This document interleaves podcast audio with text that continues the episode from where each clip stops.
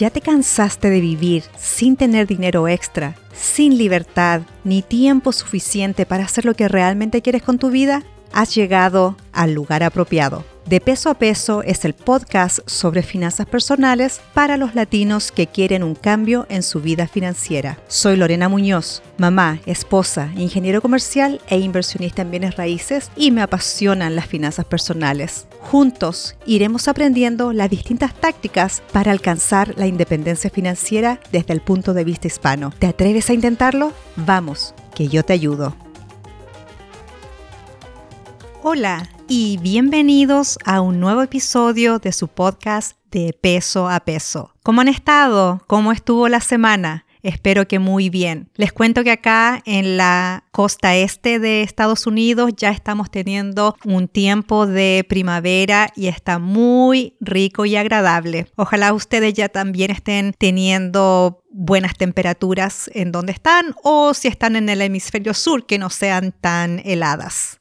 Para comenzar este episodio, les quiero contar una disyuntiva que tuve. Estaba pensando, ¿qué hablo esta semana? Por una parte, pensaba en ya comenzar a discutir cada uno de los principios o bases de la independencia financiera, discutirlos en forma más a fondo. Pero por otro lado, me preguntaba qué impide a las personas llegar a la independencia financiera y pienso que una de las cadenas más grandes que tenemos que nos impide obtener esta libertad y estas opciones es cuando estamos encadenados a las deudas. Y después de pensarlo, decidí abordar el tema de cómo tratar de salir de las deudas de una manera eficiente y con el objetivo de pagar la menor cantidad de dinero posible y tratar de salir de las deudas en el menor tiempo que se pueda. Ahora lo importante es si ya llegaron a ese punto en su vida en que se sienten encadenados a las deudas, a los pagos mensuales y ya no quieren seguir en esta rueda del hámster en que prácticamente todo el dinero se les va mensualmente haciendo estos pagos, hay esperanza y todo parte con el deseo y la convicción de no querer seguir en este mismo camino para el resto de la vida. Los tres métodos que voy a discutir hoy se aplican principalmente a lo que son las deudas de consumo, tarjetas de crédito y préstamos de tasa de interés alta. El primer método se llama bola de nieve el segundo se llama avalancha y el tercero se llama lazo. Todos estos métodos funcionan cuando tienes más de dos tarjetas de crédito. Obviamente, si solamente tienes una tarjeta de crédito, mi consejo es tratar de bajar los gastos lo más que puedas y todo el dinero que te sobra, pagar lo más que puedas en una tarjeta de crédito. Nunca pagar solamente el mínimo mensual. Porque recuerda, las tarjetas de crédito fácilmente pueden tener tasas de interés que superan el 10, 12 o incluso más del 20%. Y este interés es muy caro. Vamos con el primero, el método de la bola de nieve. Supongamos que tienes deudas en tres tarjetas de crédito. En la primera debes mil dólares con una tasa de interés al 15%. En la segunda debes tres mil dólares con una tasa de interés al 12%. Y tu tercera tarjeta de crédito tienes un balance de 5 mil dólares con una tasa de interés al 18%. O sea, en total debes 9 mil dólares. Este método apunta a la satisfacción psicológica de ir pagando las tarjetas desde la más pequeña a la más alta. Porque si tú le pones todo el empeño para pagar la de mil dólares, te va a salir mucho más rápido hacerlo que si quieres pagar la de 5 mil dólares. Y este método te da victorias inmediatas. Te permite celebrar porque pagaste una tarjeta, después la otra y después la otra. Obviamente tiene su beneficio, psicológicamente te sientes como que vas ganando. Pero como expliqué en el ejemplo, la cuenta más pequeña de mil dólares tiene una tasa de 15% y la tercera tarjeta de 5 mil tiene una tasa de interés del 18%. Matemáticamente este método no es el mejor porque terminas pagando la deuda en más tiempo y terminas pagando intereses totales más altos. Por lo tanto, aunque es bueno para algunas personas porque puedes ver el progreso de tu esfuerzo, realmente económicamente no es el mejor. Pero si aún prefieres este método porque quieres ver tu progreso, estos son los pasos a seguir. Primero, anota todos tus balances de todas las tarjetas de crédito que tú tienes. Anótala en una hoja Excel o en un cuaderno. Y cada mes vas pagando eh, el mínimo en las tarjetas de un saldo mayor, pero pagas más que el mínimo en la tarjeta más chica. Como expliqué antes, esto sí necesita que hagas ahorros en algunas otras áreas para tener dinero extra de, para poder ir pagando la tarjeta más chica. Una vez que ya pagaste esta tarjeta y llegaste a saldo cero, usas el dinero que estabas pagando en esta tarjeta para la siguiente tarjeta con el saldo siguiente después de la más baja. Y así sucesivamente hasta que pagas todas tus tarjetas de crédito. El segundo método se llama avalancha. Con este método tú debes anotar todas tus deudas y organizarlas desde la tasa de interés más alta a la tasa de interés más baja. Anotas todos tus saldos y cuál es el pago mínimo en cada tarjeta. El beneficio de este método es que matemáticamente terminas pagando las deudas en forma más rápida y terminas pagando menos interés. Debes pagar lo más que puedas cada mes a la tarjeta que tiene la, tasa de interés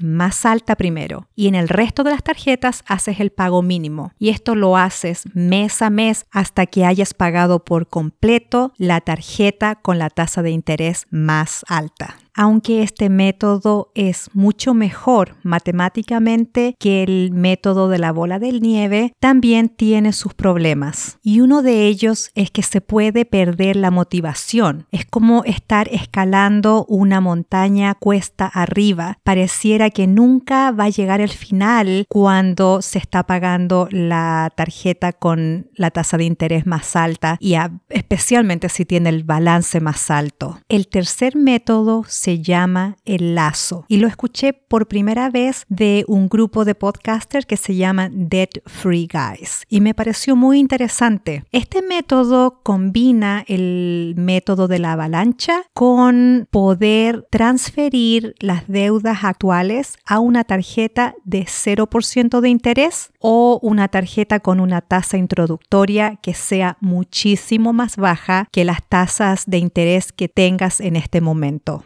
Si este método es aplicado correctamente, realmente es la forma más rápida y más económica de salir de las deudas de tarjetas de crédito. Pero sí también puede ser complicado. Si ya estás con mucha deuda, probablemente no vas a calificar para una nueva tarjeta de crédito. Y tú puedes pensar, ¿cómo me va a beneficiar tener más crédito? Y acá todo depende del autocontrol, porque recuerden que el objetivo final es salir de las deudas y no endeudarnos más. Los pasos para poder usar el sistema de lazo son los siguientes. Primero, ordenen todas las tarjetas por la tasa de interés, de más alta a más baja. Sumen todo lo que deben y busquen aplicar a una tarjeta que tenga una tasa de interés preferencial, mucho más baja de la que tienen. Traten de transferir lo más que puedan a esa nueva tarjeta. En un mundo ideal, ojalá califiquen a una tarjeta con una tasa de interés del 0% por un periodo de ojalá 12 a 18 meses. En este tiempo, ustedes hacen el pago mínimo a esta tarjeta, transfieren la mayor cantidad de saldos que puedan a esta tarjeta y hacen el pago mínimo. Y el resto de dinero que estaban usando para las otras tarjetas pagan lo más que pueden en esas tarjetas que no pudieron refinanciar y la pagan desde la tasa de interés más alta a la más baja. Y cada vez que van haciendo un pago a una tarjeta y la eliminan, siguen haciendo el pago a la próxima y a la próxima. Y antes de que se cumpla el periodo en que va a vencer la tasa de interés preferencial, en ese momento aplican a otra tarjeta de muy bajo interés y transfieren el resto de los saldos de aquellas tarjetas que aún tienen con tasa de interés alta a esta nueva tarjeta con tasa de interés muy, muy baja. Y así sucesivamente hasta que eliminen todas sus deudas. Sea cual sea el método que ustedes elijan para ir pagando sus deudas, es muy importante automatizar los pagos. Tratar de que salgan todos los meses de forma automática de su cuenta de cheques. Porque si no tienen este patrón de pago automático, es muy fácil olvidarse de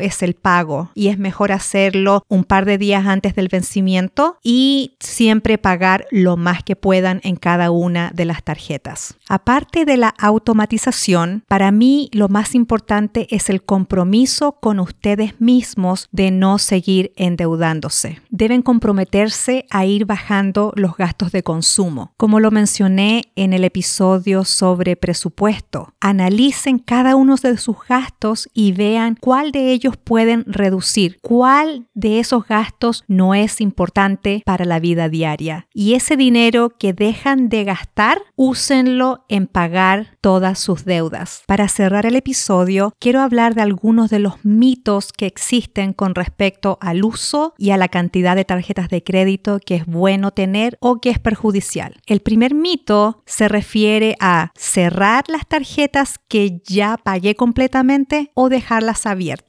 ¿Cuándo conviene cerrarlas y cuándo conviene mantenerlas abiertas? Si usted cree que va a caer en la tentación y endeudarse de nuevo al tener esas tarjetas ahora completamente disponibles para gastar hasta el máximo, yo creo que es mejor cerrarlas. Pero al cerrarlas, esto le va a afectar el crédito porque ahora ya no tiene tanto disponible y el resto de las deudas se basan en el nuevo total de las deudas menos las tarjetas que ya están cerradas. El segundo mito es pensar que las tarjetas de crédito es una forma de vida y que todo el mundo las tiene. Se hizo un estudio por CNBC y se dice que aquí en Estados Unidos aproximadamente el 55% de los adultos tienen tarjetas de crédito y mantienen un saldo, lo que significa que 45% de los adultos no tienen saldos y no tienen deudas. Entonces el mito de que todo el mundo tiene deudas es mentira. No todo el mundo tiene deudas y pueden salir adelante y llevar sus vidas gastando solamente lo que ganan. El tercer mito es creer que nunca tener deudas de tarjetas de créditos es lo mejor para su puntaje crediticio, lo cual no es verdad. Las agencias de crédito miden su comportamiento. Cada vez que usted hace hace los pagos al día y mantiene un saldo total bajo en comparación con el total de crédito que le han dado, esto le ayuda a mantener un puntaje alto. Pagar al día y tener un nivel de deuda muy bajo es lo que ayuda a su puntaje de crédito. Un último mito se refiere a que tener muchas tarjetas de crédito es malo para el crédito. En realidad esto no es así. Lo que es malo para el crédito es no pagar a tiempo y mantener un nivel de deuda del más del 50% del nivel de crédito otorgado. Por lo tanto, tener más de tres o cuatro tarjetas en sí no es malo, es lo que hacemos con ese nivel de crédito que se nos ha otorgado, lo que puede ser peligroso. Eso es todo por hoy, espero que les haya gustado este episodio y recuerden que quedan cordialmente invitados a unirse al grupo de Facebook de peso a peso. Y si por favor me pueden dejar un comentario de qué les pareció este episodio y las estrellas, se los agradecería mucho. Eso es todo por hoy. Y de nuevo, muchísimas gracias por haberme dado unos minutos de su tiempo y les deseo que tengan un maravilloso día. Y recuerden que de peso a peso iremos buscando la independencia financiera.